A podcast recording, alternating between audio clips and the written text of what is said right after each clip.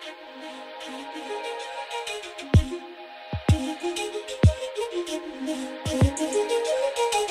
Hello and welcome to Monocle on Culture. I'm Robert Bound, and today it's our seasonal roundup of cultural riches to see you through the summer and to keep you nourished almost until autumn. On the programme, I'll be joined by Simran Hans, who's a film critic for the Observer New Review, the writer Chris Power, who's published his debut novel, A Lonely Man, earlier this year, and the art dealer Kathleen Fox Davies, who runs Black Box Projects in Kensington. The three of them are each armed with things to watch, read, and see this summer, so let's dive straight in and welcome to the program. Um, hello, everybody. Lovely to have you here. Hello. Nice to be here. Thanks. Good to see you. Yeah, it's great to great to see you guys as well. Um, and as advertised at the top of the program, we've got quite a lot to get through. So, Simran, we're going to dive straight in with you and cinema. And we're starting with a new British film called Limbo. What territory are we in here? We are in the Outer Hebrides of Scotland. We're on an island, we're in the middle of nowhere, and we're hanging out with Omar, who's a refugee from Syria who's applied for asylum and is sort of awaiting processing. And he has got worse signal on this island than in the middle of the Mediterranean Sea, as one of his sort of fellow asylum seekers has said. Um, it's a really interesting film by a director called Ben Sharrock, who I believe is Scottish as well. It's his second feature. And it's all about this kind of waiting time in this liminal space on this island and kind of being a person of nowhere. Um, and so Omar has got a pink cast in his hand. We learn that back in Syria, he was a musician. He played the the oud, the ode. How do we say that word? I don't know. Yeah, he's a he's an oud player, I think. Yeah. yeah, he play, he plays the oud, which is kind of like a lute. Um, he's an and, oud boy. Yeah. exactly. and uh, you know, he's he's refusing to pick up his instrument. He's kind of spiritually and creatively blocked. And so we're we're kind of spending our time on this island with him and, and kind of learning about the UK and the hostile environment from his perspective. But the film is very funny and it's very dry it's very deadpan. It reminds me of the films of Aki Kaurismäki, the Finnish filmmaker. He made films like Le Havre, The Other Side of Hope. And um, yeah, there's all these kind of like funny, quirky touches. You know, his best friend is this guy called Fahad, who's a bit older than him. He's obsessed with Freddie Mercury and with chickens. Um, and uh, yeah, you're just brought into this world and, and kind of taught. Um, you're not not taught. Taught is the wrong word because it's not a didactic film, but you sort of yeah launched into this world and and kind of you learn about how it feels to to be in this very strange liminal space. Um, we're going to have a clip, um, Simran, a clip from the trailer um, of Limbo to give us a little bit of a flavour. A funny thing happened to Omar on his way to freedom. Hey, you one of their refugees? Yes. Fate took a detour. What's your name, pal? Omar. Right, Omar. Don't blow up shite or like rape anyone, right? Okay. Do you want to lift back up to town, pal? Now he's stuck in limbo. What would you do if they let you stay? I would like to wear suit and work in office. I was taking a chance to make life better. I want to play for Chelsea Football Club.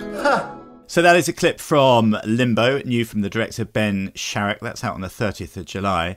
Simran, you said this isn't a didactic film, but with kind of serious subject matter treated in a very funny way, as we can tell from the, the trailer there. His, a, a man awaiting the result of his asylum request. How light is Ben Sharrock with that quite serious material? What he does is he kind of builds this picture of a, a very flawed and frustrating system but sort of as a character portrait. And so really it's more about Omar's journey and, and Omar's experience. But but there are kind of like quite wry um, moments to to reflect on sort of how that system works and, and the inherent absurdity of it. It's got an incredible opening sequence, um, which sort of errs more on the funny side of things, where we see these two people running a cultural awareness 101 class and they're dancing what I can, in a way, I can only describe as very seductively. And then suddenly the male dance partner puts his hand on the woman's bum and she says, No, and then she turns to the class of um, of refugees and says, "Now, what has he done wrong?" and so, and um, so yeah, I, I think like the the sense of humor kind of stops things from getting too preachy. But ultimately, we're we're with Omar all the way, and it's his emotional journey. We see him on the phone to his mum, who's in Turkey, and kind of having this like quite heartbreaking personal journey, but it's so internalized. Um, it's not not sort of a, a traditional tearjerker in the way that we might expect. Okay, well, that is Limbo from the director Ben Sharrock. Um, thanks very much, Simran. Uh, moving on cinematically, um, your next choice is Wildfire. This is a film set on the Irish border about two sisters um, who've sort of come back home. Um, where are where are we? Uh, uh, well, other than on the Irish border, never a troublesome place. Even now, of course. Uh, where are we with this one, Simran? Well, so this is a film, um, the first film from a director called Cathy Brady, and it's a really strong and really interesting directorial debut. And as you mentioned, it's about two sisters, Kelly and Lauren, and Kelly has sort of disappeared off grid for a year. Um, and, and, they're very kind of close in age and they, they grew up very closely together. And so when she returns, it sort of sets the whole town aflame, as it were. And we learn about their mother, who died by suicide and had mental health issues when they were children. And so the sort of the shadow of, of that is sort of hanging over the relationship. And in a small Irish town, um, people tend to talk. And so there's all sorts of speculation about why Kelly disappeared and sort of what it means that she's back and what that's done to the community. And, you know, it's very religious and, and very kind of conservative. And so she is really um, scrutinized by everybody around her. And so as she's unraveling and kind of reliving these moments of trauma from her past, um, her sister has to sort of stick up for her. And one of the best things about this film is the chemistry between the two women, between the two sisters. Um, they are just electric together, and uh, you know you could watch them all day. Uh, sadly, one of the sisters, Nika McGuigan, she passed in 2019, just shortly after they were the shooting the film. So I think knowing that and watching it gives it this kind of strange haunted quality. But yeah, they have this sort of manic energy and this intense bond, um, and it's really amazing to watch. Bet you're older the size that belly on you. hey, hold on, that's all muscle, love. Here, muscle man, see if you can do this. Watch. Oh, on my legs. Yeah! you can't be doing that in here, girls. Why not? What are you doing? Cut it out or get out. Sure, they've done far worse and you still serve them. yeah, far worse. You should go on now, girls. We're not going anywhere. We haven't done anything wrong. Someone shut that fucking hanging up. you don't know who you're dealing with, wee girl. Yeah, I do. 12th of July, 92. Busy day for you, wasn't it, Cherry? My man told me what you did. Our dad was one of the 26 year bomb killed. And that is a clip from Wildfire, new from Cathy Brady. That's out on September the third. Um, Simran, right there, we've got the that a remarkable relationship between the two the two actresses, I guess, and and the two sisters, and also how that that film seems to sort of so beguilingly turn on a sixpence between comedy and and and sort of something much darker. Right? It, it's a difficult directorial feat to pull off there. Yeah, there's definitely a lot of darkness to the film, and I think you can kind of make the argument that with these two sisters who they're not twins exactly, but they're sort of very similar in age, but they have quite different temperaments. One is very fiery and very erratic and very passionate, and the other one is a little bit more introverted and, and kind of sensible, and they bring different sort of um, energies out in each other. I think, you know, it, it's a metaphor for a divided island, really. And that tension and, and the possibility of reconciliation is sort of explored through through those two sisters and through their bond. Um, brilliant. Well, that is Wildfire. It sounds fantastic. Um, new from Cathy Brady. Finally, uh, Simran, you've chosen The Green Knight, uh, starring the always welcome Dev Patel. Don't know a huge amount about this one. Set the scene for us a little bit. So let me cast my mind back to my English literature degree and to studying medieval English and the tale of Sir Gawain and the Green Knight. Oh, it's this one. Okay. It's that one. Um, give, give that the uh, dust off and the A24 treatment. Attach director David Lowery, who made Ain't Them Body Saints, A Ghost Story, and The Old Man and the Gun. Add in a little bit of Dev Patel, a bit of Alicia Vikander, and... Uh, what do we have? A summer movie that I'm pretty excited about. Um, so obviously this one's not out yet. I haven't seen it, so I could be as surprised as all of us upon watching it. But why know the story? You know, it's it's a kind of famous 14th century chivalric romance tale. I don't know if you you you know the legend, Rob. I think we, this was definitely this. This is lost in the mists of time. My mists of time are mistier than yours, Simran. So I'm going to have to hand it over to you. okay, I just uh, didn't want to uh, over-explain the obvious. But so King, King Arthur's nephew is Gawain, and um, he has accepted a challenge from this mysterious character, the Green Knight, who we don't know very much about. Um, and the challenge is that he will be allowed to have a, a shot at beheading him if he agrees that one year and one day later he would happily have the same done to him. And so uh, that's the kind of basic setup of, of the challenge. I love Dev Patel. I think he's brilliant across genres, and uh, it'll be really interesting to kind of see him take on this particular period. I'd like to see him doing a bit of sword fighting on a horse. Yeah, Dev in chainmail is is a is a, is a good thing, right? Sold, I mean, right? It's not, not to like. Yeah. exactly. okay, so that is the Green Knight, and uh, we'll come. we are going to recap everything uh, at the end of the program so that you can uh, make notes and uh, book those cinema tickets. Um, Simran, as ever, thank you very much indeed. Chris, Chris Power, we're going to turn to you now for some book selections starting with Three Rooms by Jo Hamya. Yeah, I'm not going to test your uh, knowledge of medieval literature. Don't worry. It's uh... well, that's a great relief. I mean, I I was like it when it happens live. um, yeah, Three Rooms is is really interesting. It's a short novel uh, divided into three parts, which describes a young woman's life as she lives in the three rooms of the title. The first is a a flat in Oxford where she's working at the university. The second is a sublet not even a room, a sublet couch in West London, where she moves after she gets a job at a Tatler like magazine. Jo Hamya worked, I believe, at Tatler, and going on the evidence of this book, didn't have a particularly good time there. It's a very entertaining part of the book.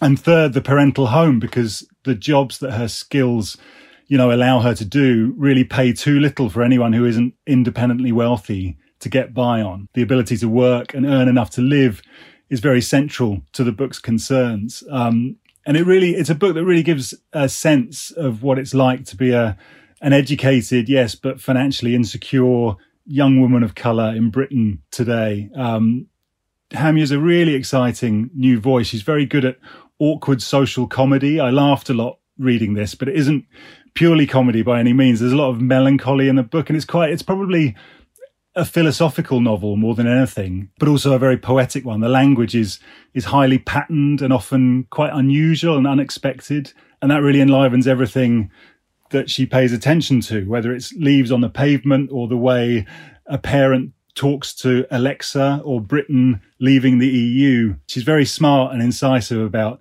prejudice and privilege and inequality and also about the oddness of human interaction. Pretty much all the interactions in this novel are, are almost alien in a way. There's a lot of estrangement going on, which I found um, really entertaining and quite quite relatable. Yeah, and she's. I mean, th- this seems like you mentioned. Britain leaving the EU and all the rest of it, and, and and this seems like a novel kind of written in very much in, in real in real time. How does how, how does it's it's been something discussed a lot how fiction has handled sort of current events. Ali Smith doing it sort of so adroitly. Um, what's Jo Hamya's technique with this, Chris? Yeah, well, I think uh, there's a lot about Brexit in the book, and it, it's it's set in 2018. Um, I think it just sort of underlines this economic precarity for someone like her, and there seems to be a class, whether that's at Oxford or whether that's at this Tatler like magazine, um, Tatler like all lawyers listening, you know, are, um, yeah. you know, there's, there's a sort of class of people who are basically okay. They're kind of above this. They're not really affected by the changes. You know, they've got like wealth to fall back on, I guess, or property or whatever it was, whatever it is. But for someone like her or her generation, there's more a kind of, it represents a sort of closing down of opportunity, I suppose, which is a really powerful, powerful strand in the book. Uh, well, it's always great to celebrate celebrate a debut novel. That is Three Rooms by Jo Hamya, published on the eighth of July. Um, next up, someone that's a little bit more uh, in the in the sort of literary mainstream. This is Intimacies, new from Katie Kitamura. Um, an interesting novelist, always, um, Kitamura. Um, what, what's this new one about, Chris? Yeah, so this is about a translator. She's part Singaporean. She's been living in New York, and she moves to The Hague in the Netherlands to work at a um, was something very much like the International Criminal Court. Katie Kitamura, in her in her acknowledgement, is sort of goes to painstaking lengths to say it's not the International Criminal Court, but but you know, it's a lot like it. And neither um, is it Tatler, but it's a bit like it. yeah, absolutely, absolutely. She's she's a lot kinder to the International Criminal Court than, than Jo Hamya is to Tatler.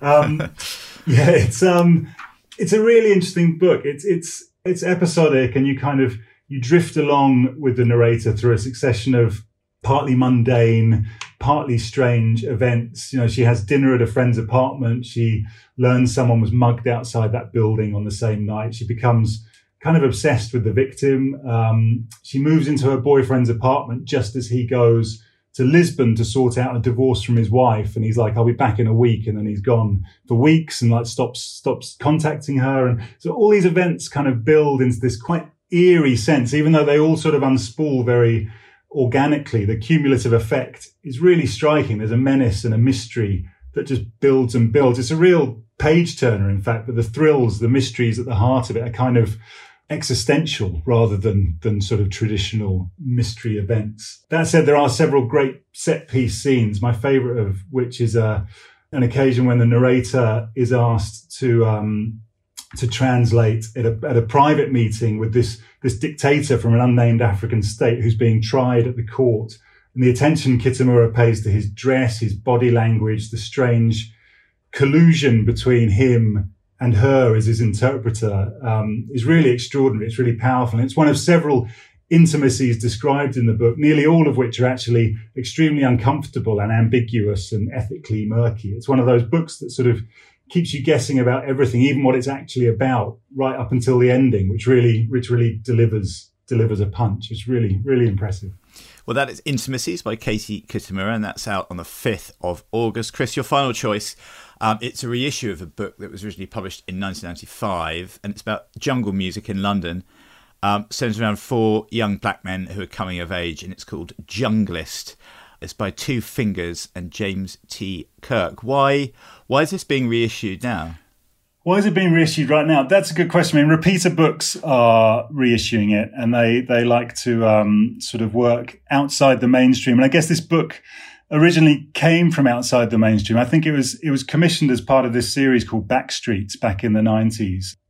Nothing to do with Backstreet Boys. Totally at the other end of the spectrum for for you know for relevance and coolness. Oh, too bad for all our Backstreet addicted listeners. Yeah. Um, but it was sort of off the back of there was a book called Yardie that made a lot of noise in the early 90s that was sort of sold outside raves and in clothes shops and outside of traditional publishing um, and became a real sensation but whereas that book was was sort of about someone you know in hackney rising up through through the drug gangs and was very violent. This is really different. This is much more about the experience of going partying and going clubbing. There's no real plot to speak of. It just tells the story of four young black men going to a series of London clubs and house parties over the course of a single weekend. It's written in, I'd say, quite an ambitious style that the narration is shared between the four main characters, and it sometimes slides into a stream of consciousness, which sometimes really works and sometimes really doesn't. It's quite a messy book. China Miéville, the the um, sci-fi writer has called it a neglected text of, of backstreet modernism, which I like a lot. It's it's rough around the edges. It's occasionally naive or, or dull even, but at times it's amazing, particularly as a document of what London clubbing and really UK clubbing was like at that time. There are really great passages about the feel of sliding a record from its sleeve and queuing it up on a deck or rolling a spliff or, or moving from the entrance through to the dance floor at Ministry of Sound or they go to Laserdrome in Peckham and dancing to, to drum and bass. And, you know, the feel of that when drum and bass was really, you know, such a new and exciting music.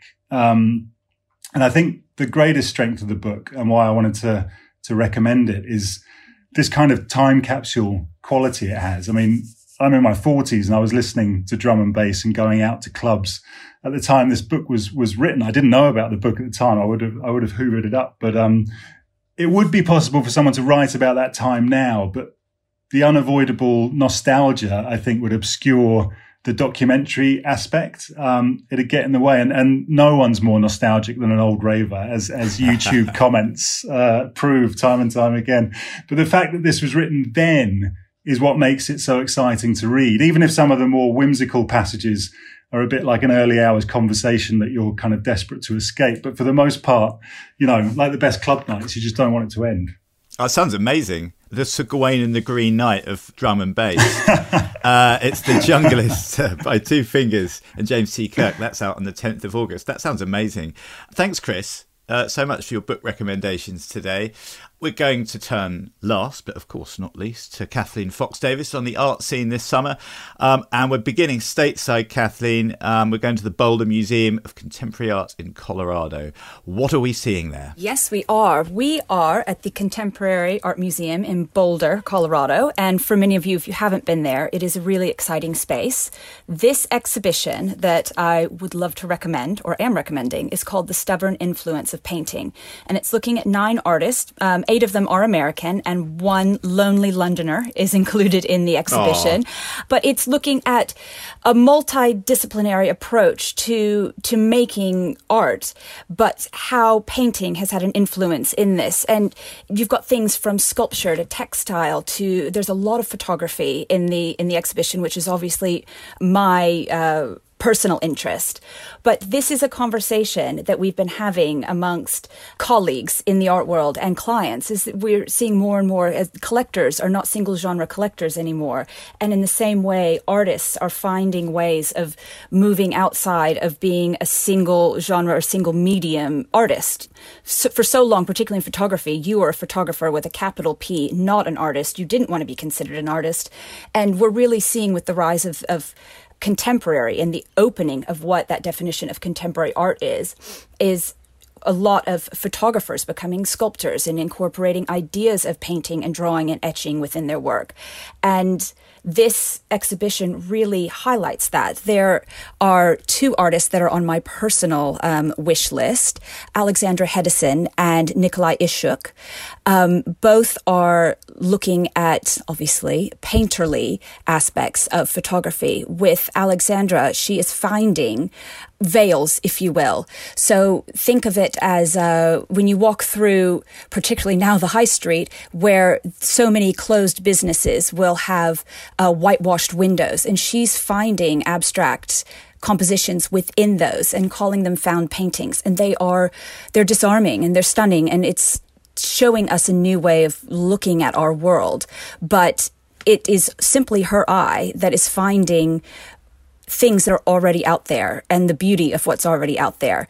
The same way with Nikolai, he is taking the medium of photography, but there are no cameras involved. It is all about adding chemicals and lacquer and working this expired paper to find these amazing, almost brutalist forms in what he calls his um, wall sculptures and they are dynamic and they they fill your space. They're not just two dimensional pieces on a wall, but both are really pushing the idea of what a photograph can be. And it's really exciting to see a, um, a city like Boulder embracing these sort of new ideas, both in photography, but also artwork that traditionally has been considered craft, like textile and ceramics, and elevating it to what has always been the pinnacle of the art world, the painting.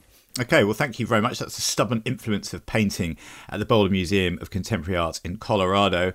Heading a bit further west, uh, we're going to Los Angeles to the Getty Center. This is uh, a, a, new show for the Italian photographer Mario Giacomelli. Just two consonants away from greatness, or maybe maybe this is greatness. Um, I was not familiar with Mario's work. Can, can you t- can you fill us in here, Kathleen?